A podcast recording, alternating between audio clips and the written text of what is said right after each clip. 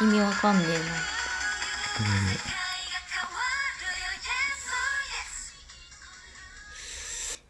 はい、えー、始まりました。ジャパンユンケラジオです。2月24日の水曜日お昼です。えーまあ、NHK ラジオの方では、竹内東子さんの午後ラジが開催されておりますが、あの、何か。えっと、今ですね、あの、インスタライブと YouTube ライブから配信をしております。インスタライブの方は、えースマホを置いてやっているだけの録音状態になってますので、ちょっと音質が、えー、不安があります。YouTube ライブの方ではですね、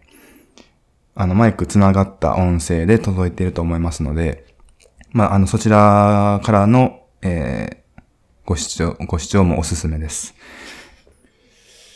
はい。えー今、あの、インスタの、えー私のプロフィールの方のリンクを YouTube ライブに変更しましたので、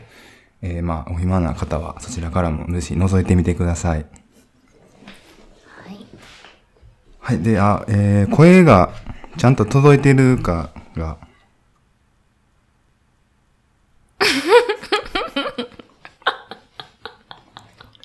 ちょっと歯になる。なんか、あれですかね。急いできますか？あ大丈夫です。今なんか取れたっぽいです。はい。えー声が、えーちゃんと届いてるか、まあ、そうですね。前もそうだったんですけれども、まあ、もし誰、どなたかちょっと反応とかしていただけたら、ちょっと安心するんですけれども、まあ、先ほどちょっとテストしましたところでは大丈夫かとは思います。はい。はい。えーでは、あの、えー始まり、始まりました。ジャパンユニケラジオの宮谷です。こんにちは。こんにちは。えー皆様いかがお過ごしでしょうか。えーまあ、前回の、えー下行区スペシャルから、えーまあ、2ヶ月ほど経ちまして、えー新年は一発目の放送ということになります。で、えー今日のゲストが、えー小松さんです。よろしくお願いします。はい。はい。まあ、今日もあの、伝説のホテルスタジオからお送りしてるんですけれども、えー小松さんは、えー前回、えー先月ぐらいに、えー伝説のホテルに。越してこられまして、あのーまあ、ダンスしてる、はい。ダンスで、えーまあ、ダンサーしてま作す。お願いします。い。いやいや。はい。コンテンポラリーダンサーをしてます。小松菜奈子です。よろしくお願いします。はい、まあ、コンテンポラリーダンスと、まあ、言いますとですね、あ全然喋れないね。う ん起きてください。夜の方がいいんですかね、武蔵さんは収録。そうかもしれないです。ねえ。まあ、夜、ビールとか。あー、いいですね、そのぐらいが。なんか。しかも今日あれも言ってないですよ。掛け声。あ、掛け声はでもいつも入れてないですよ。あ、そうなんですか？生で見れるかと思って楽しみにしてたの？に。いや、あれはもうあの、ジングルで 録音してますんで。はい。まあ、ネムト君の回の時はちょっと、あー、入れましたけどそれを見てたからか。それを聞いてたから。えー、まあ、2021年2月のお昼です。えー、とてもいい天気ですね。まあ、相変わらず、あ、ダメだ。ちょっとありきたりな言葉しか出てこない。まあ、あのー、こ今日はあのゲスト小松菜奈子さんということで、まあ、いろいろお伺いできればと思うんですけれども、はい。はい。まあ、あのーまあ、先ほど簡単に自己紹介もコンテンポラリーダンスを、えーしていらっしゃって、はい。えーまあ、もともと、えー神奈川から、はい。神奈川の横浜が出身です。えー東京にも住んでらっしゃそうですね。去年のここに来る前は東京にずっと住んでて、活動も東京が拠点だったんですけど、はい実家は横浜です。ね。はい。あと直近は東京では何してたんですか？直近では、東京では、はい。まあ、ダンサーしてましたね。ダンサーをさせていただいておりました。そうですよね。はい。えー、まあいろいろとお伺いできればと思うんですが。まあ伝説のホテルにあの来ることになったこうきっかけとか、まずじゃあお伺いできればきっか。けか、んですね。でもやっぱコロナになって、いや、なんですか？ね。コロナになる前ぐらいからまあちょっと結構まあしんどいみたいな気持ちがあって東京にいる。なんか東京ってすごい物が溢れてるし、なんて言うんだろうな。何でも繋がれるけど何にも繋がれないみたいな。なんか少し、うーん、なんか自分がこう動いても反応してもらえないみたいな、ちょっとなんかそういう気持ち悪さみたいなのをちょっと感じてることがあって、まあ自分がいけないのかもしれないけど、その人間関係的な部分で。人間関係とか何かをやろうって思っても、なんかやっぱちょっと冷たいところがあるのかな。まあわわかんないですけど、なんかそういうのがちょっと合ってない気がするなと思って、うんで、まあコロナになって、やっぱ劇場とかもどんどん閉まってってたし、なんか仕事とかもどんどんなくなっちゃって、まあぼち、ちっちゃいのはちょいちょいあったんですけど、はい。なんかまあ、それにリモートとかになって、別に東京にいる意味もなくなって、で、なんかもう東京にいなきゃいけない仕事とかもないし、みたいな。だったらもうなんか好きなところ行って、好きなように生活したいなと思って、最初は海の方に住みたかったんですよ。はい。はい。けど、まあなんか、いろいろご縁があり、まあここに来ました。火岩ホあ、伝説のホテル。あー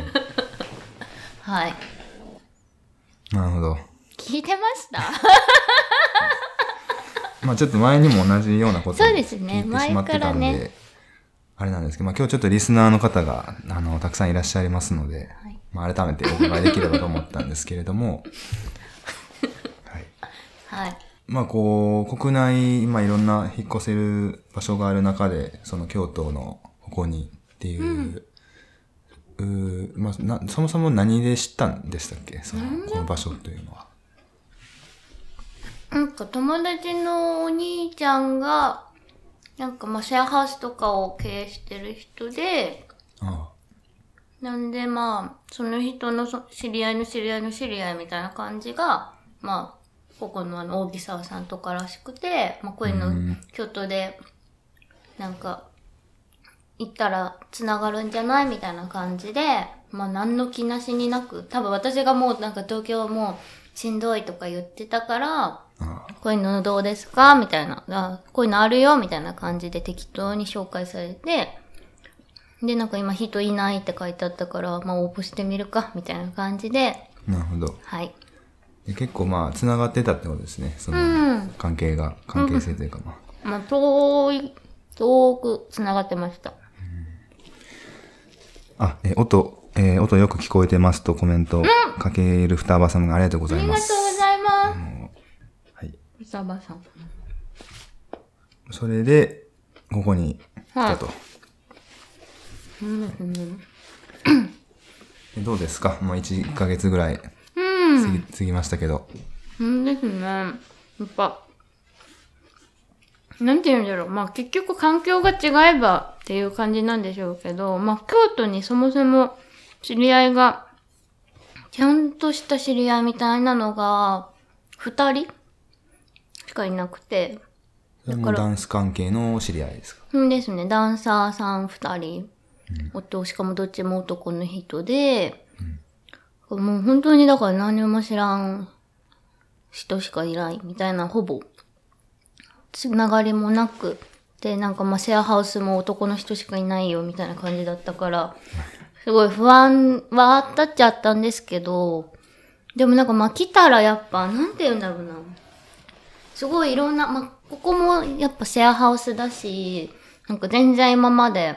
関わったことない人と出会えるし、そのつてで、なんかまあ、出会える、なんか出会える人がいっぱいいて、うんなんて言うんだろうな。まあ、いろんな人いますもんね。そうのん。まあ、小木沢さんらにし、し小木沢さんらは不動産系だし、まあ僕らは僕やキーさん、元気さんみんな、まあ、ジャンル違うし、みんな、しあの、出身地も違うし、そうとか。そうそう、出身そうですね。みんなやってることも全然違うし、でもまあ大体なんていうか、似たような住みかというか、まあまあ全く違う人もいるけど、まあこういう何かものづくりをしてるとか、何か自分の中で表現しようとしてる人たちにまあどんどん出会ってって、でまあダンサーさんももちろん出会ったりとかして、なんかどんどんその、いろんな人と喋ることが京都に来てから多くなって、なんかそれがやっぱすごい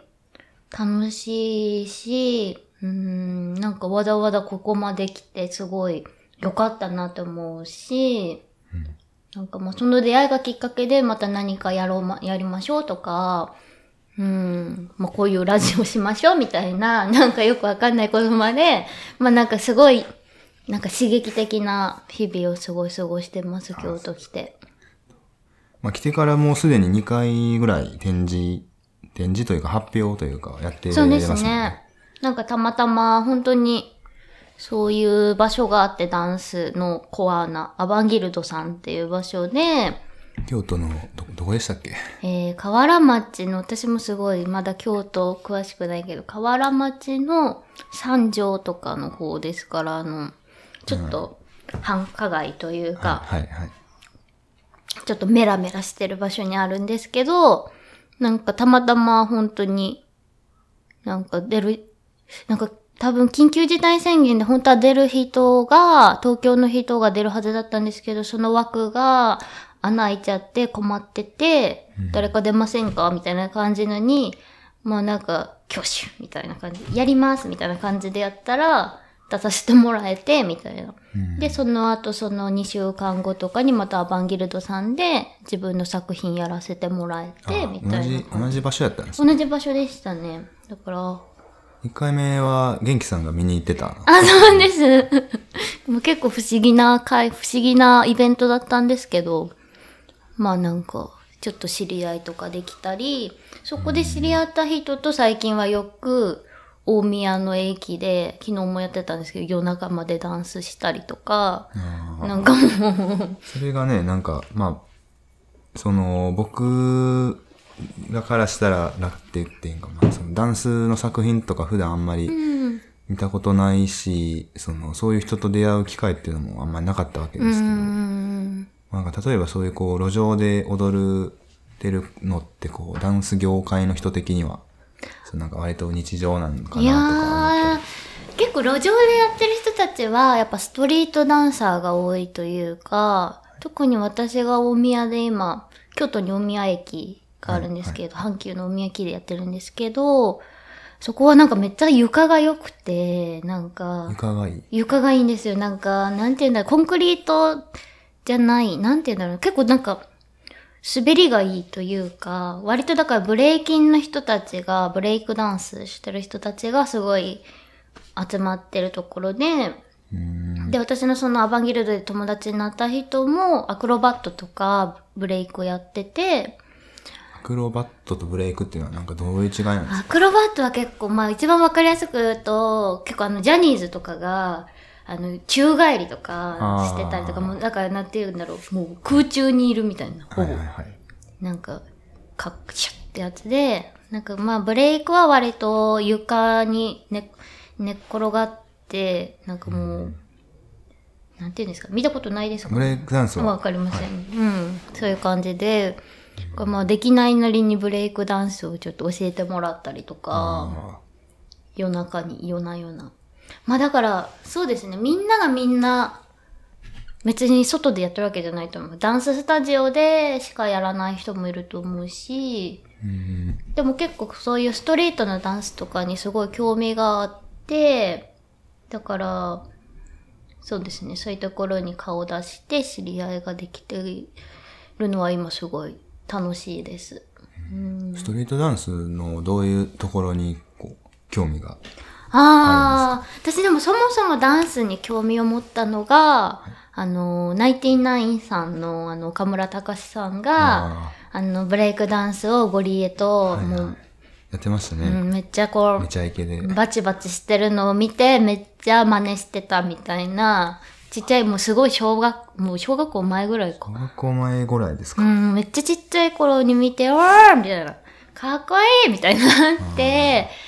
で、なんか、まあでも全然ブレイクダンスはやらせてもらえないというか、バレエとかをやらされてみたいな感じだったんですけど、やっぱダンスといえば岡村隆史みたいな気持ちになるぐらい、なんか、そう、なんかそういうのが好きだったんで、もう全然ブレイクダンスをやる、やることはなかったんですけど、だからもともとやっぱ興味もあったし、一番最初が、一番最初バレエから始まったんですそうですね、バレエは小、なんの違う、4歳ぐらいから。4歳ぐらいから。うん、まあ全然本格的にやってないんで、やってましたとか言えない4で。歳ぐらいからやってるのに本格的じゃないとかあるんですか？うん、なんで、だからやっぱ、バレエをやってたってちゃんと言えるのって結構、そういうコンクールとかで、もうバチバチや、なんか、賞取りにやってた人たちとかは、バレエやってたって言えるんでしょうけど、なんか私とかバレエ行っても週1とかだったし、まあなんか、託児所の代わりにバレエに行かされてるみたいな感じだったんで、まあだからバレエしてるけど鬼ごっこしてるみたいな、なんかもう結構もうふざけまくって、ほぼバレエのあのレオタードがただ着たかっただけみたいな幼少期でしたね。だからバレエやってたって感じはあんまないですね。バレエより打ち。込んでたっていうよりは、こう、日常にあったって感あ、じ。そうそうそうそう。なんかバレエの先生に面倒見てもらってるみたいなうーん。感じで。で友達も、まあ、そこ行って時はみんなも踊ってるし。そうそうそう。なんかちゃんとやりなさいとか怒られて、じゃあまあやるか、みたいな感じでバレエやってるみたいな。なんでその時ご家族の人は、こう、ななこさんにバレエやらせようと思ったんですか？ねああ、どうなんですかね。多分、なんかあの、か、すごい、可愛い、本当にバレエの、バレエのなんか格好ってめっちゃ可愛いじゃないですか。どん、なんかひ、ひらひらの、あ、ひらひらの。レオタードみたいな。あ、そうそうそう。で、なんかちっちゃい子用のやつってめっちゃ可愛くて花がいっぱいあるみたいな。うん多分それを着せたかっただけなんだと思いますよ。で、私もなんかそういうの、これを始めたらこれが着れるんだよ、みたいな感じで、こう餌落として連れられて、え、着れるんだ、みたいな感じで、私も多分ちょっとテンション上がるみたいな感じで、お覚え覚えて、覚えてるんですか？その、うん、可愛いのは覚えてます、なえんか、ー、こう、あ、可愛いみたいな感じの。4だって4歳ぐらいでしょ？4歳ぐらいですね。4歳の記憶なんてまあ確かあんまないですけどね。確かにそれだけは確か覚えてるかも。すごい可愛かった。はいそ。れはそれだじゃあ、うんなるほど強いあれやったんですねはい。起きてください。すいません コーヒーが美味しいですねあのコーヒー美味しいですね。これははい、シガコーヒーさんのコーヒーを今。はい、あの伝説のホテル近所にある シガコーヒーさんあのキースさんがねご用達の コーヒー屋さんなんですけれどもすごい美味しいはい。いい匂いですね。やっぱ京都はコーヒーが美味しいですね。まあ多いですよねコーヒー屋さんがうーん。まあコーヒー屋さん以外も多いんでしょうけど 個人店のね前も言ってましたけど、うんうん。こだわってる感じの店が多い、点々としてるなっていうコーヒーすごい飲んじゃう。近くですねあの前あとはヒュッゲさんとか、うん。とササインローストファクトリーさんロースティングファクトリー。ロースティングファクトリ私最近おすすめのお店ですね。ーもうねもう店長さんがすごいいい人で。何にも聞いてないのにどんどん教えてくれるっていう もうでしかもまあいいちょうどいい距離感でねそうそうそうそう語りすぎないしみたいななんだろう。なんか分かってる感じで。でもすごい教えてくれて優しい。まあそうですね。まあ、4歳からバレエを始めて、はい。まあ、こうずっと日常の中にこうダンスがあって、はい。うんうん。で、今はコンテンポラリーダンスっていう、まあ、まあ、カテゴライズすると、はい。そういうふうに、まあご自身でももうそうコンテンポラリーダンサーですっていうような自覚を持ってるってことですか？うん、いや、なんですかね、もうコンテンポラリーダンス、ま私現代美術の文脈とかも全然わかんないんですけど、やっぱコンテンポラリーダンスも、なんて言うんだろう、まあ、ある意味現代のダンスみたいなもので、なんて言うんだろうな、もう、ジャンルではないというか、もうその他みたいな。なんて言うんだろうな。今まであるジャンルじゃないものみたいな、なんこう、すごい、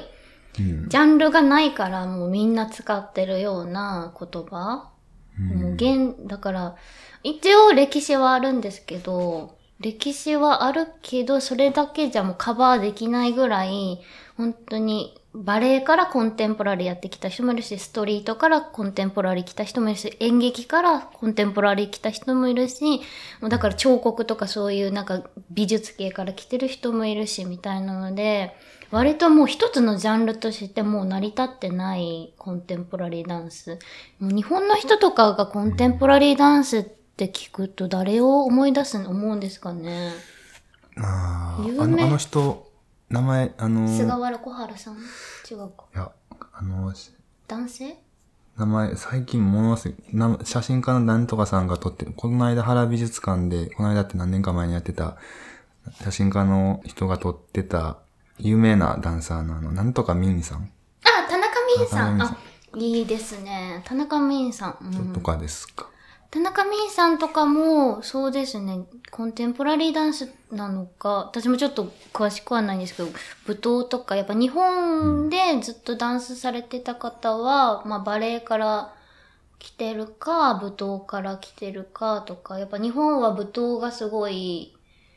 社世界的にも有名な、あの、伝統、なんていうんですか、伝統芸能。で伝統芸能伝統芸能。伝統芸能って何？伝統芸能なんで、うん。舞踏と、全然詳しくないです。舞踏とダンス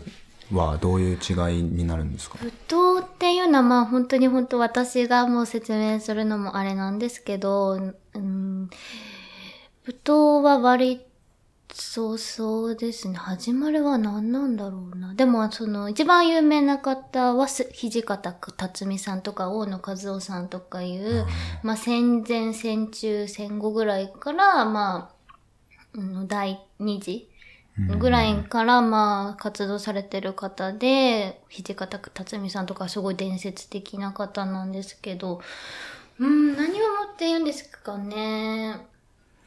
実際にそういう作品を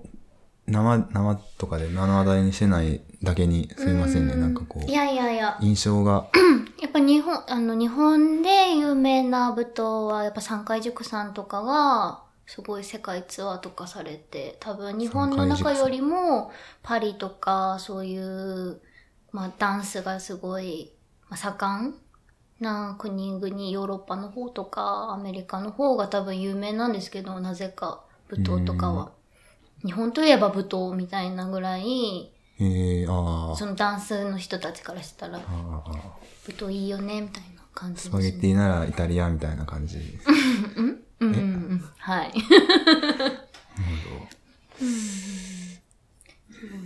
まあ、難しいですね、ジャンルの話は。私もうまく説明できないというか、研究者じゃないんで。その、まあ、4歳からはじ、バレエ始めて、はいそのずっとそ、そこに通い続けてたって感じなんですか？その、まあそうですね。でも私バスケとかもしてたんで、あ、そうなんどっですちかっていうとバスケが、ほぼやって、つ週に1回バレエ行くぐらいだったんで、あ全然、あれですけどね。ダンスをちゃんとし始めたのは、高校生ぐらいからですかね。あ、あ。中学がバスケ部中学バスケ部ですね。は確かにバスケうまそうですい。ね。はい、バスケ大好き。やりたいけど、もうダメだなえ、こうえ高校がダンス、ダンス部？うんいや、ダンスはなんか、そういうスクールみたいなところにはい。行って、まあ、習ったりして、それもバレエですか？いや、それは、なんか、ジャズダンスとか、ヒップホップとか、いろいろありましたね。うーんい。ろいろやって、なんかいろいろあんまり合わないなって思って、最後、コンテンポラリーダンス、始めましたね。なるほど。その時にこう、あ、まあすいません。い起きてください。ろんいろんなジャンルを、まあ、なんていうか、高校生の時に、その、うんうん。逆、逆言い方を変えると、いろんなジャンルをちょっと横断して、うん。そうですね。なんか自分の向き不向きとかをちょっと確かめていくような時間でもあったっていううふうにもん。捉えていいんですかね。そうですね。なんか、そうですね。いろいろやってみて、もちろんコンテもいろいろあるけど、なんかこう型にはめられるのが性に合わないんですよね。なんか、やっぱ、このダンスといえば、これが、みたいな、なんか、なんて言うんだろう、パーソナリティまでなんかし侵入してくるような感じの、なんか型にはめられる感じとかが、すごい苦手で、当時から。当時からですね学生の頃から。学生の頃から、例えばジャズダンスとかだと結構元がやっぱアメリカンとかのホッシーとかわかりますかね？ミュージカル系の、まあなんか本当にミュージカルでバックダンスしてるダンサーたちとかはジャズダンスって言われるのかな多分。あ感じのなんかまあ、キレキレみたいな、なんて言うんだろうな。まあ正面に向かってアピールするみたいな、なんーか。そうツツワイスのバックダンサーとか、そうですね。だから。うんうんうんうん。まあそこら辺はジャズっていうよりかはいろんなジャンルの方なんでしょうけど、ヒップホップとかいろいろ。でもそうですね。やっぱなんかこう、正面に向かってっていうか、なんて言うんだろうな。なんか、決めるみたいな、格好つけるとか、なんか、なんて言うんだろう。自分にはない感覚で踊らなきゃいけないっていうことに対する、なんか恥ずかしさもあるし、なんでこんなことしなきゃいけないのって思うのもあるし、そんなこと思いながらやらなきゃいけないのも、うんなんか、まあでも最初はほら若いし、高校生だし、ダンス始めたばっかだし、これがダンスなんだよって言われてダンス始めるから、まあ何事もそうだと思うんですけど、うんやっぱなんか習わなきゃいけない。前の人にならなきゃ、上の人に習わなきゃと思って、すごい真面目に。で、なんかできない自分を責めたりとか、なんかなんでできないんだろうとか、なんで認めてもらえないんだろうとか、もういろいろやっぱあるじゃないですか、そういうね、気持ちって何をするにしても。で、なんかまあやってやって、でも、いや、合わないな、みたいになるみたいな。うんこれはなんか、そもそもが合わないんだ、みたいな気持ちになりましたね。うんそういうジャンルとかを極めようと思ってた時は。うんなるほど。それで、えーっと、二十歳ぐらいの時に、はいその、そのコンテンポラリーの方方向に行く、うんうん。なんかきっかけがあったっていうのを、あまあ、ちらっと聞きました。はい。えっと、そうですね。あー、まあ何、いろいろあるんですけど、まあたまたまそういうコンテンポラリーダンスっていうものに触れる機会があったっていうのもそうなんですけど、まあなんか、すごい素敵だなって思った、その、青木直也さんっていうダンサーさんがいらっしゃって、はい。その方が、まあ、コンテンポラリーダンス。えっと、日本では唯一のダンスカンパニーが新潟にあるんですけど、え劇場についてるっていう、ノイズムっていうカンパニーがあって、そこで長年ずっと踊られてきた、すごいかっこいいダンサーさんで、今もう40後、40後半ぐらいなおっちゃんになってしまったんですけど、まあ、それでもまあ、すごい、かっこいいよくダンスされてる方がいて、その方とちょっとまあ、一年間ぐらいしっかりとこう、向き合う時間みたいなのを、はい。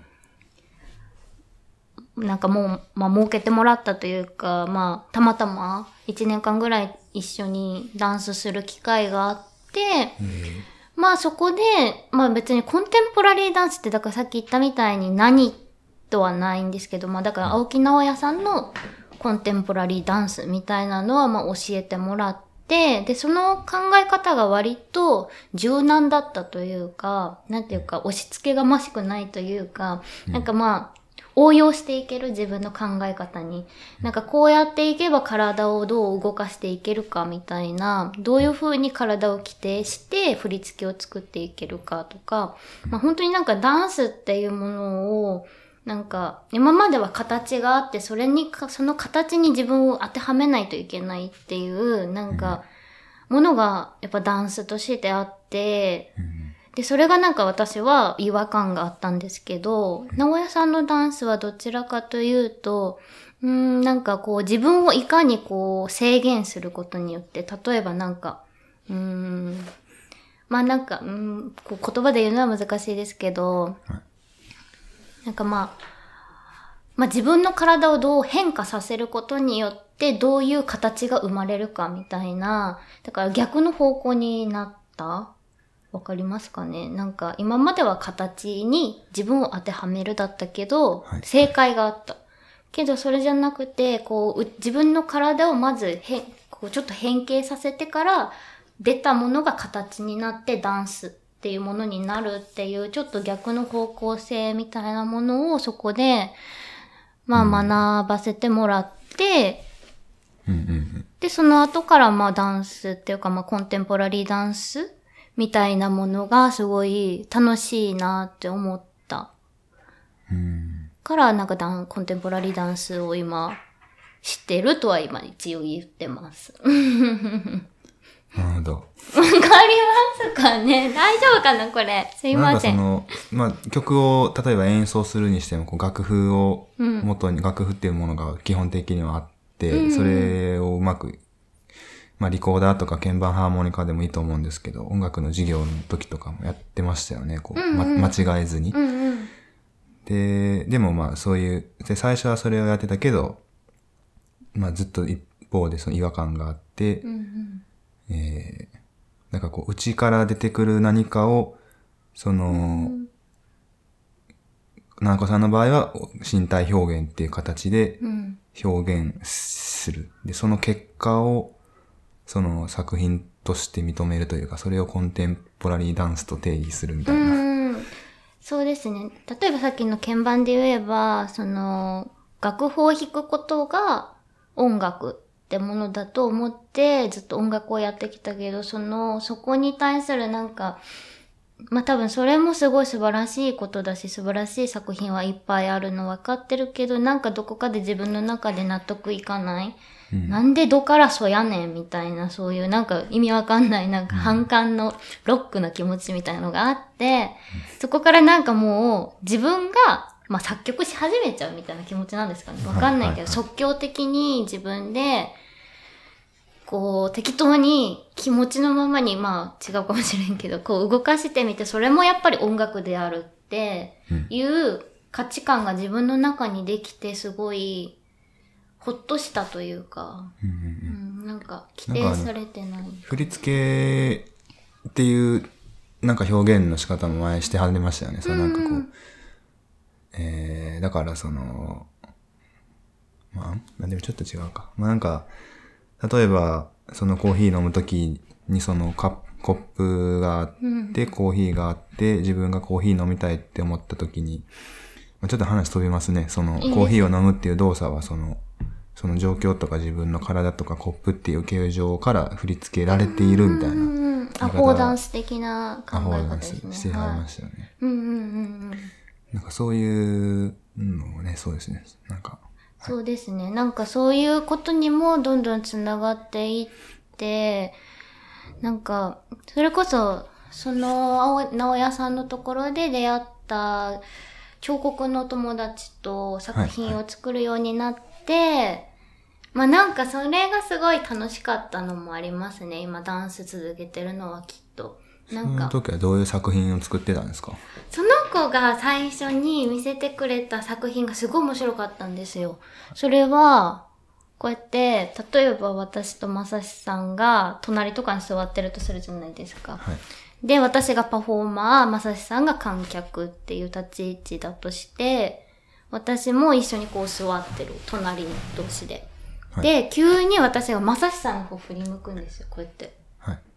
はい。隣で急にですよ。作品をやってるのに？え？作品は、作品は、じゃあた、わかんない。どういう状況だったかな？わかんないんですけど、とりあえずパフォーマーが急に観客の方を向くんですよ。はいはいはい。例えば、こう、ここにまさしさんがいたとしたら、まさしさんどうしますか？まあ、え？みたいな感じになりますよね。ずっとじゃあ、例えば見られてたらどうしますか？えー、ね目そらします。なんかそういう人の心理みたいなのを、はいはいはい。その彫刻の友達は作品にしててん。なんて言うんだろうな。その子マジでダンスへったくそなんですよ。もうへったくそだし、ダンス全然したことないけど、ちょっとダンスに興味を持って、初めてみたいなのがあっでて。彫刻の作品じゃなくて彫刻家の人がダンス作品をや、当時やってたってことですか？マテリアルが身体なだけであって、その、一応彫刻でもあるけどパフォーマンスでもあって、なんで言うんですかね？わかんないけど、なんかそういうのも自分にとってすごい新鮮だったし、なんかダンサー以外の人がダンスを作るみたいなのって、まあ海外とかではよくあるんでしょうけど、私の周りでやってる人が全然いなかったし、なんか振り付けを作るってそれこそなんかまあ、そういう世界で生きてきたからだけど、なんかすごい上の人が作るみたいな、ダンスすごい上手い人がダンス作らなきゃいけないみたいな、なんか固定観念っていうかわかんない。観念、なんか間違ったことをずっと思ってたけど、なんかそんなへ、まあ、しょうまあ、申し訳ない。でも仲良しだからいいと思うんですけど、なんかそういうへったくそなダンスのしかできない子が、うんなんかこう、ダンス作りたくて、何も知らないけどダンス初めて見て、で、まあ周りになんかちょっと笑われながらも、こうめ強いメンタルでダンスを学びつつ、そうやって自分のジャンルに戻っても、この身体パフォーマンスっていうのを扱って作品作ってるっていうのが、うん。なんかめっちゃいいパッションだなって思ったし、まあ、あれですね、技術、今の話で言うと、まあ、ダンスの技術の部分とかも、その、なんていうか、まあ、振り付けられたものが、振り付けがあって、それを達成するためには技術っていうのが必要なのかもしれないけど、その技術っていうもの自体も、なんていうんですかね、その、あのーえーっと、まあ、そもそも技術っていうもの自体がこう人間、僕らが決めた、こうなんていうか、かい、うん、なんかせ制度とも言えるというか、その、うまい下手っていうなんか、いい悪い、なんかランク付けみたいな、そうですね。まあニュアンスもある、ありますけど、そうですね。ね前もちょっと同じようなこと話しましたけど、あの、メルメルロ・ポンティさんとかも、あの、書いてましたね。その、子供の落書きとかのことについてのくだりだったんですけど、その子供の落書きが、子供の落書きとしてこう、まあ、基本的には、なんか技術的価値とかないように見なされるし、まあその、じゃあ絵画の技術的価値って何かで、そこで書いてあるのはその遠近法がどうだらとか、なんかいかにこう精密にデッサンされているかとか、うん。あるけど、まあメルロさんはその本では、なんかそもそもそういう、きなんていうか規定自体がまあ人間がどんどん後付けに重ねていった、えーなんかものであって、本来はなんか別にその縦的な、縦のレベル、縦はなくて、なんか全部横で、うん。なんか子供の絵も子供、幼児、子供の絵もその子供が持ってる感覚とか、うん。身体とかから生まれた結果であるから、なんかもう、これはこれみたいな、その、これにはこれの価値が。うん。なんかそういう話をちょっと今思い出しながら。聞いてすごいいいましたけど話ですね。でも本当にそうかも。なんかダンスだけじゃないけど、なんか、上とか下とか、考え、考えちゃうっていうか、もうなんか刷り込まれてるものがある。なんかヒエラルキーみたいなものはすごいやっぱ興味がありますし、よく言ってますよね、ヒエラルキー。ヒエラルキー、ヒエラルキーへの反骨の精神は常に持ってるんですけど、上のものはマジ潰したいみたいな気持ちは常に持って、それもい、それはい、いつからその感覚芽生えたんですか？どうなんですか？でも私ずっと反抗期だったんですよ。最近思い返すんですけど。やっぱ親が嫌がることめっちゃしてたし、みたいな。なんかダンス始めたのも最近この前友達と飲んでて思い出したんですけど、なんかお母さんがすっごいバレエはさせたけど、その高校に入って、ダンスのスクールに入るのはすごい嫌がったんですよ。で、なんかお金とかも出さないみたいな感じで、でもなんかやっぱあるじゃないですか。高校ぐらいになるとちょっとまあ家から出てなんかずっと家にいたくないみたいな。ちょっとはい家にいる時間すごい少なくしたいみたいな、はいはい。なんかダンスが好きだったのか家にいたくなかったのか正直わからないレベルでうん。なんかダンスを口実に家からいなくなってたのが、うんまあまずそもそもあって、やっぱなんかそういうのもなんですけど、あ、まあ前も話しましたね、そういうのね。なんかし、ましたっけ？いやわかんない。これは話してないですけど、でもなんかそういう、なんか社会的にすごい自分が決められてるじゃないですか、生まれた瞬間から。なんか不条理だなと思ってて。うん。なんか、私が日本人であることとか、女性とか男性とか、うんまあ長女、長男、次男とか、私妹なんですけど、上に兄が二人いて、なんかそういうお兄ちゃんの言うことは聞きなさいとか、なんかそういうこと言われるのとか、順番つけられなきゃいけないとか、それに対して毎回こう、まあ、なんでとか、うん。まあ、とりあえず反射的に嫌とか言ってたみたいなこと感じそうですね。なんか普通に、やっぱ幼稚園ぐらいから多分思ってたと思う。あの、整列させられんのとかすっごい嫌だったし、うん。もうなんか多動症だったんですかね知らないけど、なんかまあ、多動多動症？多動症？わかんないですけど、もう動いてたいみたいな。なんかああいうすごい、そうですね。なんか私の意思とは違う教育みたいなものが、自分をなんか考え方とかをこう制限してくる感覚みたいなのが、すごい嫌だった。うん。まあでも別にその時は銀行化とかしてないですよ。はいはい幼稚園だから。ムカつくな、みたいな感じで知ってただけですけど、そう、だからなんか、うーん、まあ、わわか、わか、まあ、そういう、なんか、それはわかる気がしますわ。あの、うん、まさしさんもそういう感じですよね。まあ一もう落ち着きがなかった。通知表にも落ち着きがないって書かれてるのはそう覚えてます。いつも先生怒られ、ビンタとかよくされてましたし。マジですか？で、そういうのはないな。僕はなんか、くっそーとかあんまなかったんですけどね。なんか、うんなぜか怒られるみたいな感じで。でも先生もなんか、まあいい先生ばっかりだったんで、愛の無知、バーン ってなんか、いやいや愛の無知もらったみたいな感じでまたやるみたいな。多分本当に怒ってたんでしょうけど。へえ、うん。なんでこんな話になったんだろう。うん。うん、まあなんかもう振り付けられる、られないみたいなああ。話から。あ、そうですね。だから、まあ、言うてそれも日本社日本の社会のかとか文化による振り付けっていう規制に対する、なんかストレスっていうか反発っていうかう、んうんうんうんで。すよね。そうですね。なんか、無意識的にすごい刷り込まれてることって、本当にたくさんあるなと思って。なんかそれこそこの前、まさしさんと話してたんですけど、あの、脳の話とか、はい。なんか、自分が思ってる自分ってすごい、本当はすごい曖昧で、なんかいろんなものにすごい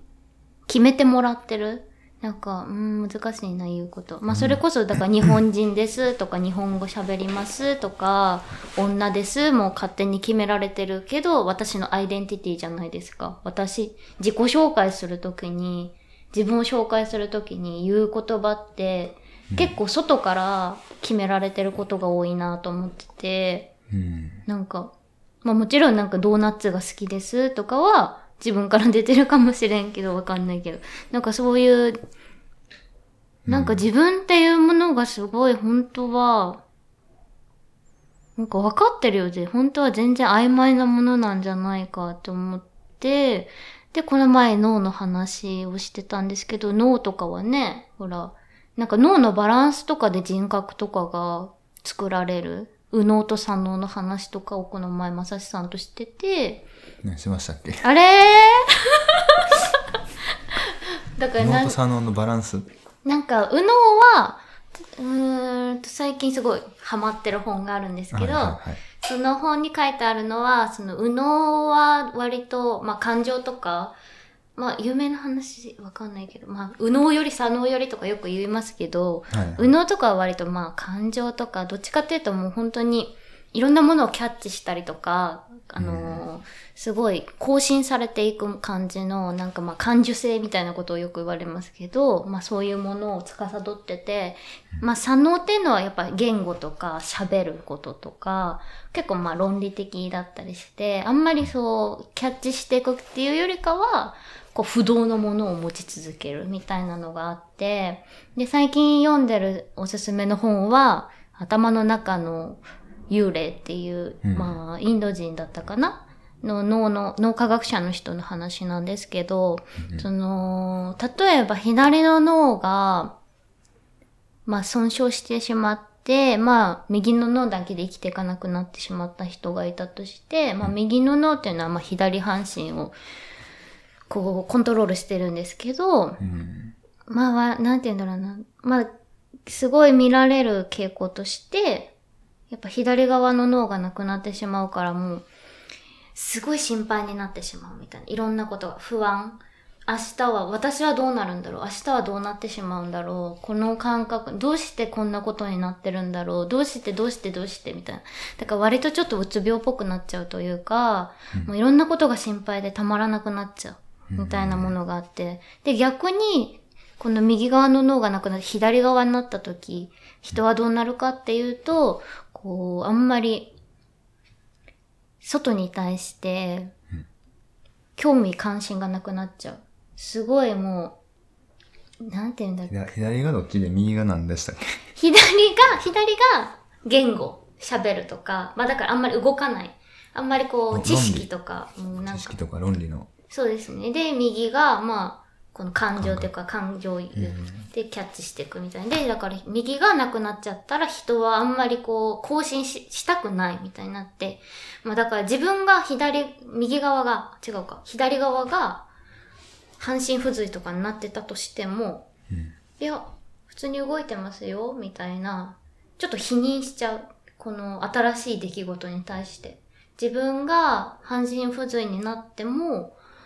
そのこと、事実、その事実自体を認識しないんですよ。その左しか脳みそがない人はとか、そういう症例とかがあるらしくて、なんかそういう話を聞いたときに、なんか、私たちってまあもちろんうつ病になる人もいるけど、いろんな病気になる人、心のあるけど、どっちも持ってるんだなってことを思って、性格として、なんか、こう、なんていうか、あんまり気にしない人だよねとか、すごいいろいろ気にして、将来が不安でどうしようもないよね、みたいな、あるじゃないですか、なんか性格みたいな。でもなんかそういう性格すらもやっぱり脳みそによって、こう、うん。バランス付けられてる。うんうんで、私たちはどっちも本当は持ってる。例えばすごい心配で心配で心配でどうしようもない自分と、いやもうなんかすごい外のことなんて超どうでもいいみたいな、なんか、うん。どっちのに人格も本当は持ってる。うん。けどなんか自分って大雑把だからあんまり外のこと気にしないんだよねみたいな感じで自分を決めたりするけど、うん、なんかそういうさその本を読んで思ったのは本当はどういう自分も自分の中にあってでもそういう脳みそとかにコントロールされてなんかこうバランスがつけられて今こういう自分があるけど、ちょっとバランスが崩れたらやっぱもっとなんか全然違う自分になっちゃったりとかそれでもやっぱ自分は自分であって、なんかすごい不思議だなと思ったんですよ。うんなんでこんな話してるんだろう？うん。ちょっとおしっこしたくなってきました。なるほど。はい。あ今、佐藤元気さんがジョインとされて。元気さんえ金沢どうですか？今、元気さん、金沢21世紀美術館の方にはい。行かれてます、い、るようでして、でも今、なんでジョインしてるの？展示見てるのかな？なんか、休憩してんじゃないですかね。お昼休憩。まあね、こう、脳、だからこう、同じみんな脳みそ持ってるのに、こう、まあ、いかようにも、こう、なんていうか、性格とかが変化していくっていうのは、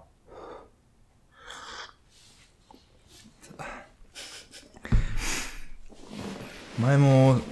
まあ、べ僕はその、ななんやったかななんかの本で、あ、思い出せないですね。た確かでもだ大脳、大脳新皮質のあ、はいはいはい。話だったんですけど、なんかそこはその、まあ、脳みその、まあ、一番こう表面を覆ってる薄い膜ですみたいなのが書いてて、で、なんか、なんか脳脳の、それも新皮質っていうぐらいなんで、まあ、最近、最近ってまあ、あれかもしれないですけど、まあ、比較的新しくできた、うんうんあの、から体の一部？うん。あれ？なんか終わった。え？と、はい、えー、すいません、ちょっと、今途切れ、インスタライブの方が途切れてました。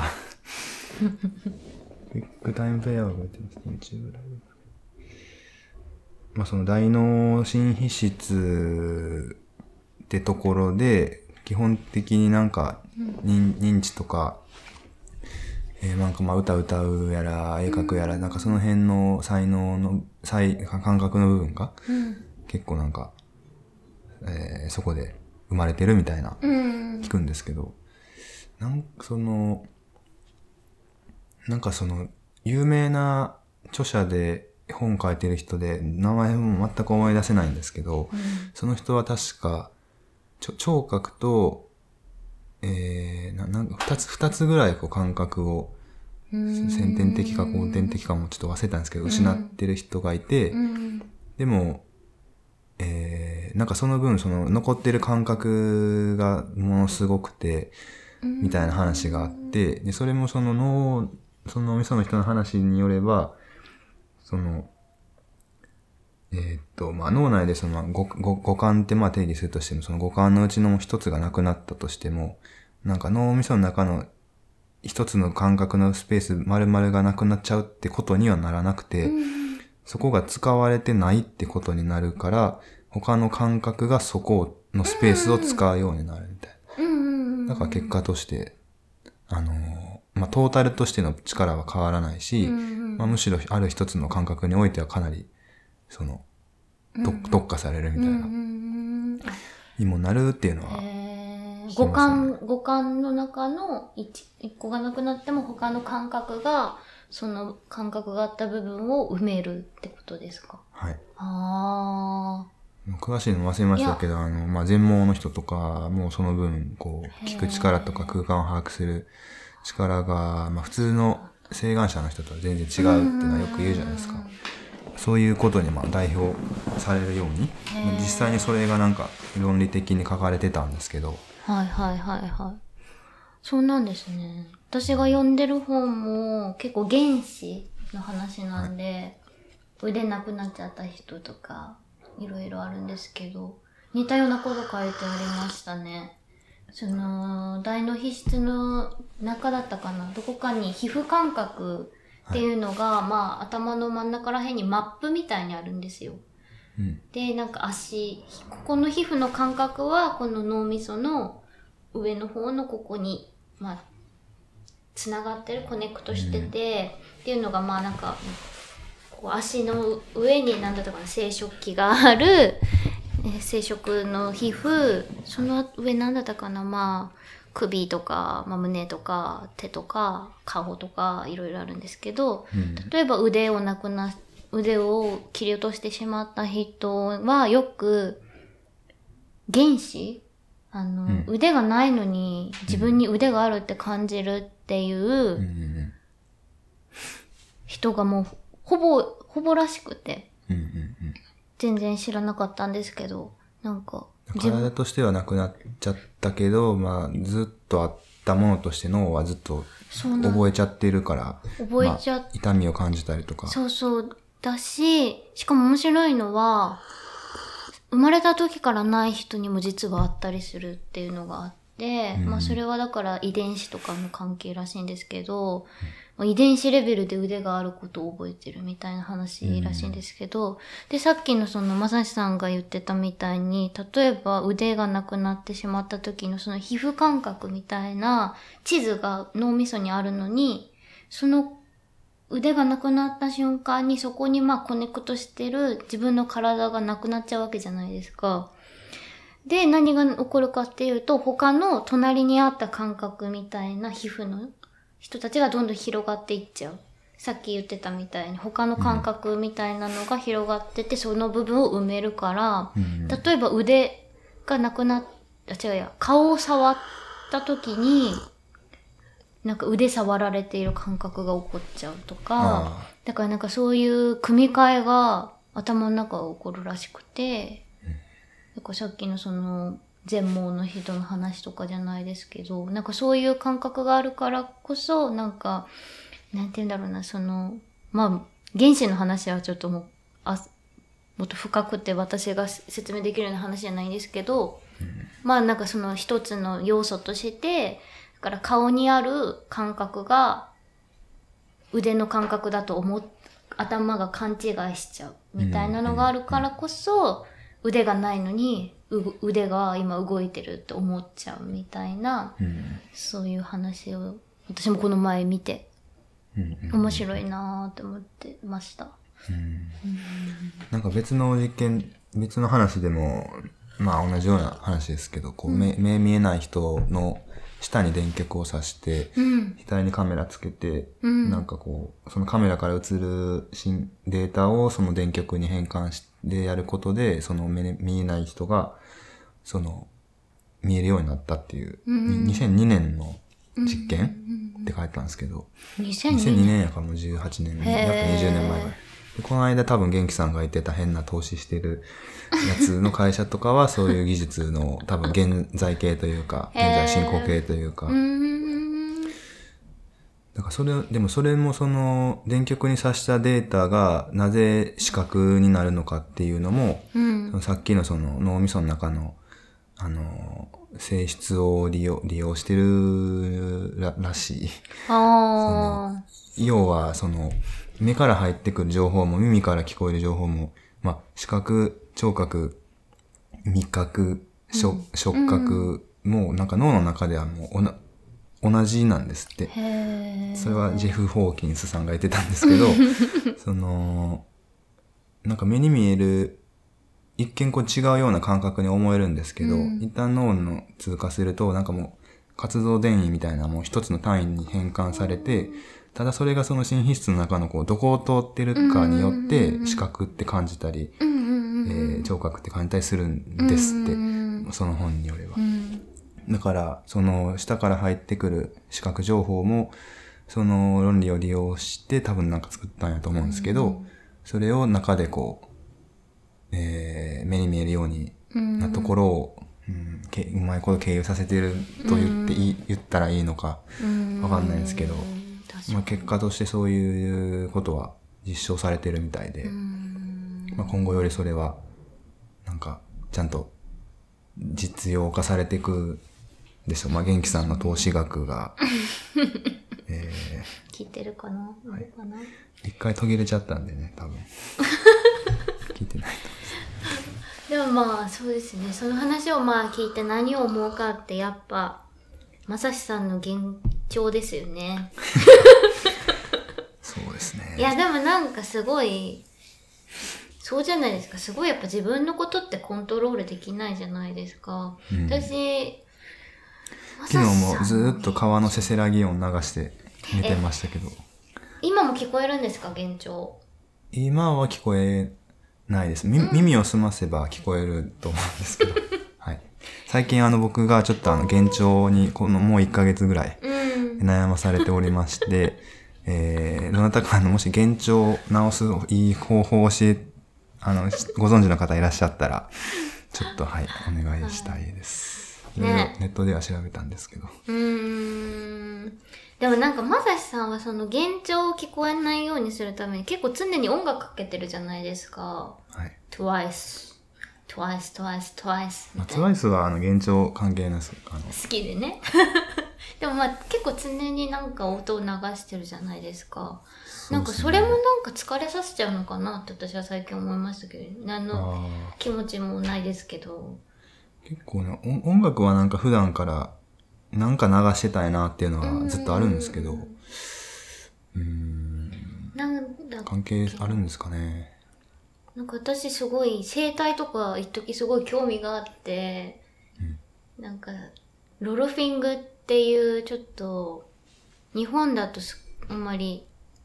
メジャーじゃないんですけど、アメリカのどっかかな？ロロル、ロルフィング。ロルフィングっていう、まあ、生態の考え方みたいな、どういう？えー、あるんですけど、割とまあ、そのロルフィング、私全然あの、かじっただけなんで、あんまり偉そうに言うと怒られるんですけど、なんか、五感？私が聞いたロルフィングは、結構その自分の五感、さっき言ってた、あの、目、鼻、口、耳、あとなんだったかな。あれ？目でしょ？聴覚でしょ？呼吸でしょ？あと味覚っていうか口、あとな、あ、あとまあ皮膚感覚か。呼吸もなんですか？呼吸もですね、を、まあ、五感を整えることによって、それに付随して体が整えられるみたいな考え方があって、やっぱ人間ってすごい五感を、やっぱ自分が思ってるよりも駆使して生きてるじゃないですか。で、目とかすっごい使ってるし、耳とかも。で、でも、なんて言うんだろうな、その、だから自分がすごい使ってることに対して全然意識的じゃない。うん。目を使ってる、呼吸してることとかう、ん。喋ってる口使ってることとか、全部こう感じちゃうこととか、全部コントロールできてないからこそ、こう、ストップすることができなくなっちゃう。うん。んある意味なんかどんどんどんどんどんどんエスカレートしてっちゃって、耳をどんどん使ってるから、なんかもうずっと耳が、なんていうんだろう、スイッチを切る方が人間自分でもわかんなくなっちゃう。みたいな現症状がまああるな、あると思うんですけど、それがやっぱ体の不調につながっててっていう考え方で、だからまずこ、その五感みたいなものを整えて、で、なんかまあある意味休ませるというか、本当に最低限これができてればいいんだよって体にまず教えてあげるみたいな、私はそういう感覚なのかなって思ったんですけど、うん。なんかそういうことをまず体が知ることによって、すごい使わなくてよかった筋肉とか、まあ、なんて言うんだろう、頑張っちゃってたものをある意味一回解放させてあげることによって、あ、自分ってこんなにいらない力使ってたんだなってことにまず気づくことによって体が整えられるみたいなうん。ものなんですけど、やっぱその中でもなんか、まあいろいろあるんですけど、耳のあれもあって、セクションとして。で、結構やる、耳をやることはやっぱ、耳もどんどんキャッチしようとしてる音を。今、私が言ってることをまさしさんは耳ですごいキャッチしようとしてるから、すごい頑張ってるわけじゃないですか。はい。で、何をまず耳をするかって、まあ、ある意味なんか、すごい、入ってくることを受け入れてあげるみたいな、まあちょっとなんか 精神論じゃないんですけど、なんかすごい遠くの方で、あ、工事の音してるなとか、うん。なんか、あなんか通りで車通ってる音とか、なんか聞こうとするんじゃなくて、聞こえてきちゃうものはい。それを、まあ、ただ受け入れる。だから聞こうとしないっていうことが、まあ大切らしくて、なんかそうすることによって、すごい、こめかみぐらいの筋肉とかがすごい緩まってくるんですよ。ここら辺。だから結構頭痛してる人とか、ちょっと、緩まったりして、で、何がすごいかって、そのまま、なんかまあそこが緩まることによって、まあ呼吸とかもしやすくなったりして、呼吸ができると、まあ横隔膜が動いてとか、まあ、だから一個が緩まることによって、まあ本当は全部が緩まった方がいいんですけど、なんか他の機能もちょっと緩まっていくみたいな、なんかまあめっちゃこう、なんか、こんな話して大丈夫かななんかそういうのがあるらしくて、だから私はちょっと、まさしさん、ちょっと聞きすぎなんじゃないか説を。うん、そうかもし、うん、そうですね。そうかもしれない。すごい、こう、なんかめっちゃ音に、音に敏感なところはすごいあると思います、昔から。うーん。ねモノマネとか得意だし。いやね、ちょっと、まあでもまあね、現状は本当に、うん。なんか緩ませてあげるのもちょっと一つアイディアとしていいのかなと思いましたね。ありがとうございます。余計なことを。いやいやいや。まあお味噌の話は、まあ、本当に、面白いですよねっていうベタな。いやもう、まとめられないですよね。ちょっともう、膨大っていうか、語ることはできない。うんでもなんかそういうのが、自分の曖昧さ。うん、はい。まあその辺からまあまたちょっとダンスの話にまああ戻りまして、まあ改めて、まあそういうところへの関心とかも、うんそれも昔からですか？まあ昔から、あ、ああどうなんですかね。最初の反発心とかから、なんかこう自然な道筋として、そういうことにも関心が今伸びてってるっていう感じなんですかね。まあそうなんでしょうね。まあそこをあんまり客観的にまだ見れてないですけど、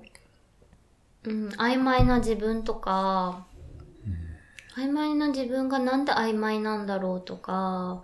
その自己紹介するのとかって私すごい嫌いなんですけど、まあでも競争来て結構することが多かったんで、まあだんだん楽しくなってきたんですけど、まあなんかそう。自己紹介のね、なんかさっきもその、何が、えーうんまあ何歳で、どこどこ出身で、え何が好きで、こういうことをやってますっていう、うん、で、まあそういう、うー定義、んなんかそういうことに対する抵抗もちょっとあるっていうようなことをうん、うん。言ってたと思うんですけど、うんまあなんか、だから結局そういうことって、その、えーまあなんか、人、みんなの、こう、こうコモンセンスうん、みたいな感じとしてあるから、その、使いやすいけど、うんうん。なんか言われる一方で、それはなんか、その常識感、コモンセンスうん。でしかないとも言えるから、うん。その、人、いろんな人がそういう中でその相手を、その自己紹介された時に定義を作ってしまうっていうことが発生する、ん。発生しますよね。そうですね。で、それ、それは今日のその振り付けの話とかとも、うん。ちょっと結びつくと思うんですけど、うんまあそうですよね、なんか、うん、なんか、っていう。はい。そうですね。なんかでも今言ってもらって思ったんですけどすごい自分って自分で見れないじゃないですか。自分の目で自分の顔って一生死ぬまで死んでも一生見れない。鏡とかでは見れるけど自分の目で自分の目を見ることはできないなと思ってて、ていうかそうじゃないですか。幽体離脱とかすればできるのかもしれんけど、なんかそれって面白いなと思って。一番自分ってものと永遠に関わっていくのに生きてる間。でも自分は自分の顔を見ることはできないんだっていう。なんかなんて言うんだろう、すごいその自分ってものを、なんかこう人の目で見ることでしか自分のことを見ることができないって、なんかそのちぐはぐさみたいなのが面白いくもあるし、うーん、難しいけど、なんかそのさっきも言ってた自己紹介みたいな話ですけど、結局自分が何者が、何者であるって、例えば紹介するときに言う言葉って大体そうやって他人が私を定義づけてくれてることじゃないかなと思ってて、だから、なんていうの難しいですね。なんか、うまく言えないんですけど、他人が決めてくれるから自分が決まるみたいなものってあると思うんですよ。はい、はい、はい。なんか本当にさっき言ってたみたいな自分の自己紹介じゃないけど、うん、なんかそういう自分もあるし、でも、そうじゃない部分もある。やっぱりそこに対して違和感持ってる自分とか、なんか、全然、なんて言うんだろうな。もう、今、すごい感じてる自分。そういうものとはまた違う。本当に、外側から定義づけられてる自分と、内側から自分ってものが感じてる自分、世界を感じてる自分っていうものの、なんかズレみたいなものをすごい感じてて、方向性、ベクトルの方向が違うんですけど、外側から自分と、自分から世界。うん。なんかそこのなんかイコールにならなさ。うんまあ別にならなくていいと思うんですけど、なんか、そういうなんかちょっと生きづらさみたいなのを、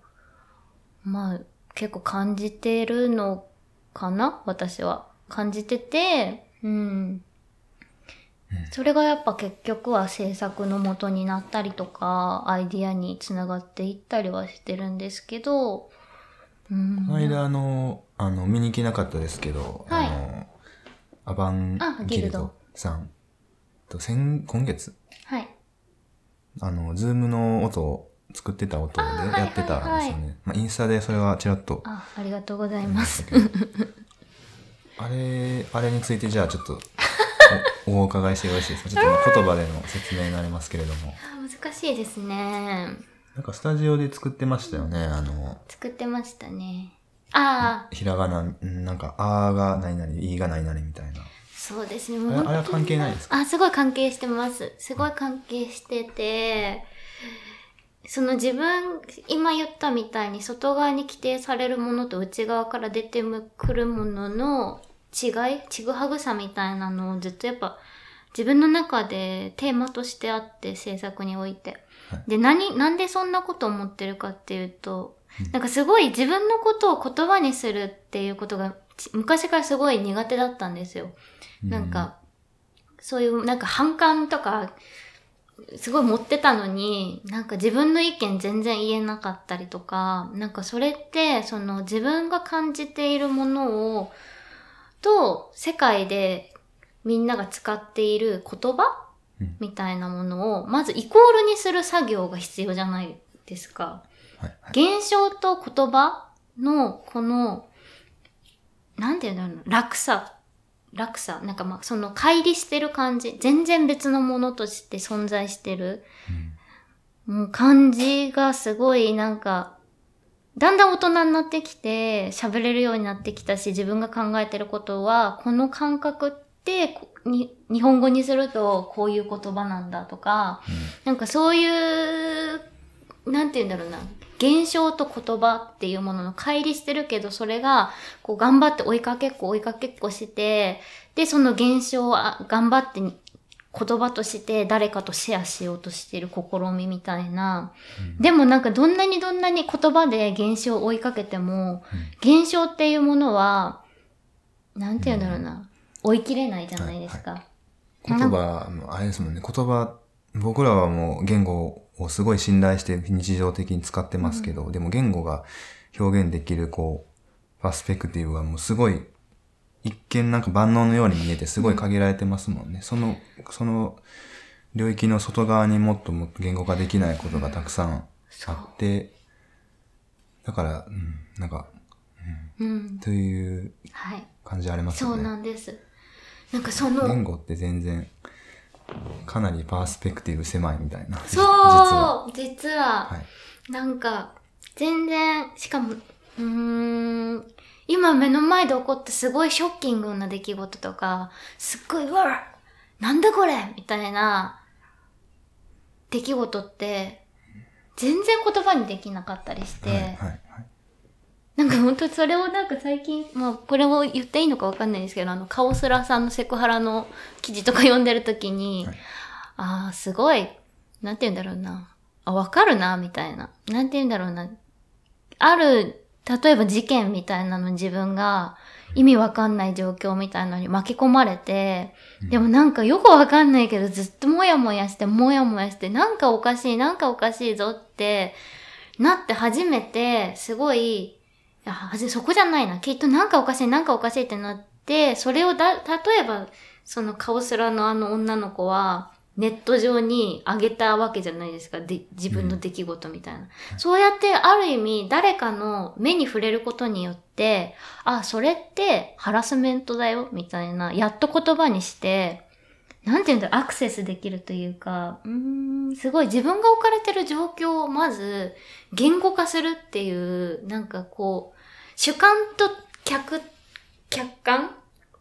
主観、やっぱ出来事って主観的に受け取っちゃうから、なかなか客観的に見れなくて、でもやっとなんかそこから一歩外出た時に、ああ、あれは暴力だったんだなとか、ああ、あれは恋だったんだなとか、なんかよくわかんないんですけど、うん。すごい、うーん、なんて言うんだろうな、なんか言葉と現象をイコールにすることの難しさ。っていうか、あ、これって世で日本の社会でみんなが言ってる温かいっていう言葉なんだ、みたいな。なんて言うんだろう、心の感覚ってまずそもそも他者とこう、すり合わせることって実はすごいうん難しくて、もう100%のこう、おーなんていうんですか、こう、えー、あ、名前忘れた。なんなんとかと、えー、共でうん動機、なまあ共感。どまあ、動機的な。っていうのは、うん、そうですよね。結局、なんかこ言葉っていう形でこう自分の感情とかをこう外部化した時点で、そのなんか外部化されたものは、その、まあ詩とかはまたちょっと例外にはなってくるかもしれないんですけど、基本的な言葉、文章は、もうその時点でこう客体化されるから。あの、まあ、それによって自分もさっき言ったように気づくこともあるし、それは外部化されたものを他の人も見て、うんそれに対して何かを言うから、で、それを言った人も見見えるか、読めるからだとは思うんですけど、うん。でもその外部化させた時点で、こう、自分の体からそれが出てった時点で、何かしらのこう、要素とかは、なんか削ぎ落とされてたり、圧縮されてたり、まあなんかローデータがもう JPEG になって時点で、こう、データとしてはちょっとこう、圧縮されたりしてる。そうですね。みたいな問題はありますもんね。なんか翻訳して翻訳して翻訳されちゃうじゃないですか。自分が言ってることって。だからこう、まあもちろんそれが、まあなんかハンナ・アーレントとかは活動って言うんですけど、なんか言語によってうん。他者とつながるみたいな、それはもちろんそうだなって思う反面、っていうかまあすごいハンナ・アーレントのことはすごい尊敬してるんですけど、でも反面やっぱなんかこう翻訳しちゃうこと、自分の感覚感覚とか、起きてる出来事を言語化することによって、やっぱりこう、抜け落ちちゃうというか、うん。うん、なんかその感じが、まあ追いかけっこですよね。なんか良くもある、良い部分もあれば、やっぱもったいない部分もあって、なんかそうやって自分を守ってくれる部分でもあれば、ちょっと自分が抜け落ちちゃう部分でもあるというのかな。言葉にすることによって。うんっていう例えばまあ、こう、対面で、まあ、1対1とかで話してたら、なんかこの、で、相手のことを、例えばよく知ってたら、あ、この人にはこういうふう、自分のこの思っていることを、こういうふうに言えば、きっと、まあ、同、同期率高めに伝わるんじゃないかな、みたいな調整とかも聞きやすかったりすると思いますけど、でもその表現何かするとかで大多数の時に、に向けた時に、まあそのやり方って成立しなくて、うん。だから、まあ言葉、そこでその文章の難しさとか、慎重にならざるを得ない問題出てきますけど、うん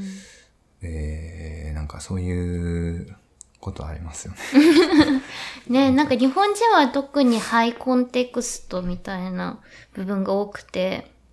文脈というか、やっぱ表情とか 顔色を伺って、やっぱ通じ合う。はい。でもやっぱそのアメリカ人とか、まあキスさんとかどうなんかわからんけど、こう、ローコンテクストな地域とかに行くと、やっぱ言語、言語で伝えるっていうのを大前提にしてるから、まああんまり顔色とかじゃなく言ってることが全てみたいなのとかもある。で、国、だから国、お国柄とかもあんのかなとは思うんですけど、やっぱ日本人とかはやっぱそういう言葉だけに頼れない、頼らない部分とかもああるなぁとは思って、なんかこの話なんでこ出たのかわかんないけど、うん。そうなん、そうなんですか？え、なんじゃないですか？なんかすごい、え、なんか今、まさしさん、機嫌悪そう、みたいなのとか、わかんないけど、やっぱ日本人の人はすごい感じるのかなと空空気読む的空気を読むみな。たいな。うんうんうん、うんはいはいはいちょっとまあ、それはそう制作の話はずれちゃうんですけど。うん。まあまあそうですよね。日本語は、日本語自体が結構、日本語自体も、空気読む要素、文法的要素としてありますもんね。あるあるありますね。主語を抜いて何かを話すときにその主語を相手がこう、そう察するみたいなことで成立しちゃうから主語抜けるみたいな。確かなんか文法の構造にもそういう日本人アイデンティティのあれを生み出してる。のはあると感じますね。うーんそういうのはね、ぜひキースさんに聞きたいですね。そうですね。前もあの、某美術館ヘッケラさんとかともそんな話してたんですけど。へえ。うん、だから言葉っていうのに、まあちょっと興味が、まあもともとあって、言葉に興味があったのかな。なんか言葉で、いや、なんか自分が伝えたいことをどう伝えたらいいかわかんないっていうのが、まあ制作の最初の根本的なところにあって、うん。なんか、うーん、まあでもさっきの話にちょっと戻ると、その、どうしても言葉だと、その表現できることには、うん、えーなんか、まあ制限とか問題があるけど、うん、うん。まあそのダンス身体表現なり、まあ視覚表現なり、うん、その、っていうのは、そのさっき言葉で言ったその外部化させたみたいな言い方しましたけど、うん、まあ身体表現とかその写真撮る絵描くもまあ外部化、ある意味で外部化はさせてますけど、そのなんか、位置的にはなんか、ほぼ、ほぼ自分みたいなな感じですよね。その、だから、まあ一方で、だからまあ大多数の人がそれを見たときに、まあ理解されないこととかも、まあ基本的に、まあ理解されないことが多分基本的にあるけど、うんまあ別になんかそれでいいみたいな。自分からはそのほぼ100%表現できているっていうのが、あの、いや、まあ違う。ちょっと違う。なんもないです。いや、難しいですね。でもさっき、そうです。それこそ、その彫刻の友達とやって何が気持ちよかったかって、なんかこう、何をさせたいか、観客に対して何をさせたいかっていうのがすごい明確だったのが、私の中では、スッてしたというか、例えばさっき言ったように、視線によって観客にプレッシャーを与えて、観客が困るみたいな、例えばそういう作品、私も最近エスカレーターでやってるんですけど、なんか、うーん、すごいなんか、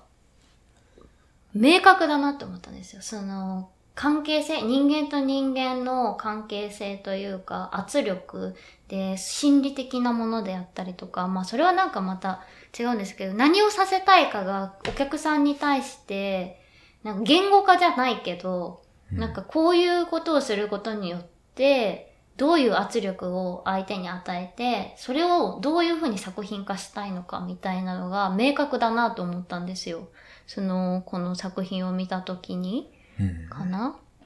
で、その子と前やった作品で一番楽しかったのが、なんか心臓をその子と、こう、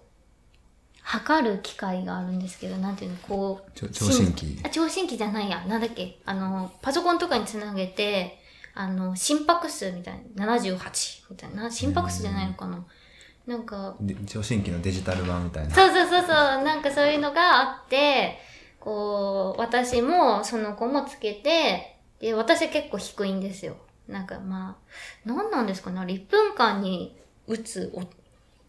お打つの時速みたいなやつなのかなまあ私なんか基本が40から60ぐらいで、で、友達はすごい速くて70から100とかで、全然合わないんですけど、その何がしたかったかって、なんかお互いに、なんかまあいろいろ心を休める音楽を聴くとか、うん。なんか相手に対して、まあ、卵投げか、生卵投げつけて、なんかちょっと心をドキドキさせたりとかして、でき、お互いに、この心拍数がユニゾンする。あの、心拍数が同じ、例えば、同ユニじゾンって何でしたっけ？えっ、と、ユニゾンは同、例えば同期性だから88、お一緒に88の心拍数になる。あそれはまあなんかプロジェクターとかで壁にやっとくんですけど、うんた時にハイタッチをするっていうパフォーマンスを作ったことがあって、わかりますか？言ってること。なんか、でもそれは結局一回もユニゾンしなかったんですよ。だから一回もハイタッチしなくて、まあクソな作品だったんですけど、なんか、そういう、うーん、なんか心のユニゾン？ユニゾンって言葉がどう繋がるのかな？なんか、同期する？心が同期するって、すごいいろんな方法があるんじゃないかなと思って、例えば私はさっき言葉で言ったけど、言葉でどうしたってユニゾンし合うことはできてるようでできてないなっていうのが、まあそもそもの根本にあって、かんなんか同じ言葉を思い浮かべても全然違うことを私とまさしさんで考えてるけど、うん、ってなった時にすごいもっと外部的な、なんていうんだろうな。例えばさっき言ったみたいに同じ心拍数になった時って多分同じようななんか、なんていうの、息の切れ方とか、なんていうんだろうな。なんか、うわ、しんどいとか、例えば同じスポーツしてたら、なんて言うんだろうな。こう、同じ心拍数になるんじゃないか、例えば。た時に感じてることってもしかしたら、同じことを思ってるかもしれないみたいな。同じ景色見てるかもしれないみたいな。なんかまあ心臓の話じゃなくてもいいんですよ。呼吸とか。呼吸が今、みたいな。よくあるじゃないですか、合唱とか。なんかああいう時ってちょっと心が誰かと一緒になってるみたいな。同期してるみたいな。はいなんかちょっとそういうときめきなんか、キュンとするみたいな。あ、今一緒だったね、みたいな。うんなんか、こう一緒にあコーヒーカップ取ろうとして手が触れ合っちゃうみたいな。あ、本屋さんか。なんか、あ、みたいな。なんか、ああいう、なんて言うんだろう。なんかまあそれはもう本当に言語化できないけど、なんかああいう瞬間のときめきみたいな。でも一緒のこと今、なんか身体的に同じ感覚だったね、今、みたいな。みたいな。あるじゃないですか。はいはいはい。なんかそういうなんか、心のユニゾン。ユニゾンってすごいダンス的な言葉なんですけど、心の動機の仕方が作品的にできないかなっていうのが、うん、私のなんか出発点な気がしますね。なるほど。ときめきたい、一緒に。お客さんと。まあ心拍数とか、その、なんかしん、まあね、なんていうんですかね、心拍数が一緒だから完全に同期しているとか、うんでもない、でもないとも思うんですけど、うんうんでもまあ、逆言い方を変え、逆に言えば、まあ少なくともそこは一緒だから、まあ同期率は、まあ少なくとも通常よりは確実に上がってるよねっていううん考え方はできるよね、みたいなうん。部分は確かにありますね。すね。うん確かに、うん、部活とか、まあ、こう集団演技的な、なんか、まあ、うんパフォーマンスとか、まあ、運動会の合衆対、学年対抗リレーとか、うんうんうんうん。ああいうのでも生まれる、あの謎の連帯感ってもしかしたらそういう、すうんうん今の話で言えば心拍数の問題とかもあるのかもしれない。うん今なんかこの同じ苦境、なんか苦境とか楽しいを今共有してる、あるいはしてたうんから、なんか、だからまあ部活の時仲良かった友達はなんか30、40になってもなんかあったらおうみたいな。喋れるみたいなとか。そうですね。うん。まあ結局、言葉でカバーするのと違いはない気もするんですけど、なんていうの、100%のカバーは結局できないから、お互いに。お100%の同期か。100%同期し合うことはまあ無理というか、うん。でもなんかそこじゃないな、みたいな。なんか言いたいのは結局同じこう、さっき言った、みたいな、こう一緒に、せーの、みたいな、なんかこういう、あの時の感覚、感覚を共有したいのかなわかんないですね。ちょっと難しい。ごめんなさいね。こんな感じで。まあでもまあ、ある意味、まあピュアな感覚の話にもうんうんうんうん。なるんかもですね。なんかみんなとなんか一緒にやるっていうのはまあ単純に、うん。まあ単純にともにまあ楽しいみたいな。楽しい。うん。あ、もういい時間ですね。そうですね。まあなんかね、あのさっきのアバンギルドさんの作品の、まあ、ダンス発表した話を、うんうん。はけまあもう少し聞きた聞ければと思ったんですけれええども、確かに。お時間もそろそろ。まあちょっと次回のお楽しみということで。夜やりましょうか。そう。まあもう、また今度やりましょう。あ、やば。そっか。と、で、まあ、えー、今後の展示の予定、発表の予定とかは、あ、えっと、3月7日に、はいえっと、京都の植物園で、ちょっとに植物園植物園、北の方なんですけど、上の方かな。なんていうとこですか？えー、植物、なんか、植物園としか聞いてないんですけど、なんだっけな。京都の植物園京都府立植物園。でパフォーマンスします。12時ぐらいから。3月7日。3月7日、私の誕生日なんです。おめでとうございます。い。そうなんですね。はい、もう全然いいんですけど。それはこソロですか？そのなんかイベントなんですか？あイベントがあるらしくて、そこになんか、まあ普通に公募してたんで応募したらうん。通ったというか誰でもできたって感じなんでしょうけど。うーん。なんかやります。まあ特に何も決めてないんですけど。まあ、結構コンスタントに、まあ、来てから本当に、ほぼ月1ペース、月1、2ペースで発表をそうですしてねますね。はい。今後も、頑張りますこんな。感じで。うんはい。まあ、なんかそういう、小松菜奈子さんです。すいません。今日はね、ちょっとまあ、放送時間を今日はもう区切ってはい。やろうも、やろうっていう趣旨もありましたので、本日のジャパン UNK ラジオは、えーこれで、えーはい。終了でございます。えーこのエピソードはまた、えーポッドキャストの方であアーカイブ版を配信します。Apple Podcast や Spotify などのポッドキャストのアプリでいつでも無料で聞けるようになっております。えーあと、えーお便り等ありましたら、JapanUNK ラジオ、あえー、JapanUNK ラジオ at gmail.com まで、えーご連絡いただければ嬉しいです。まあ、メッセージとかでもいいんですけれども、はい。という感じで。じゃあ、えー今日のジャパン UNK ラジオの、えーゲスト、小松菜奈子さんでした。ありがとうございました。また来ましたまはい。す。さようなら。さよなら。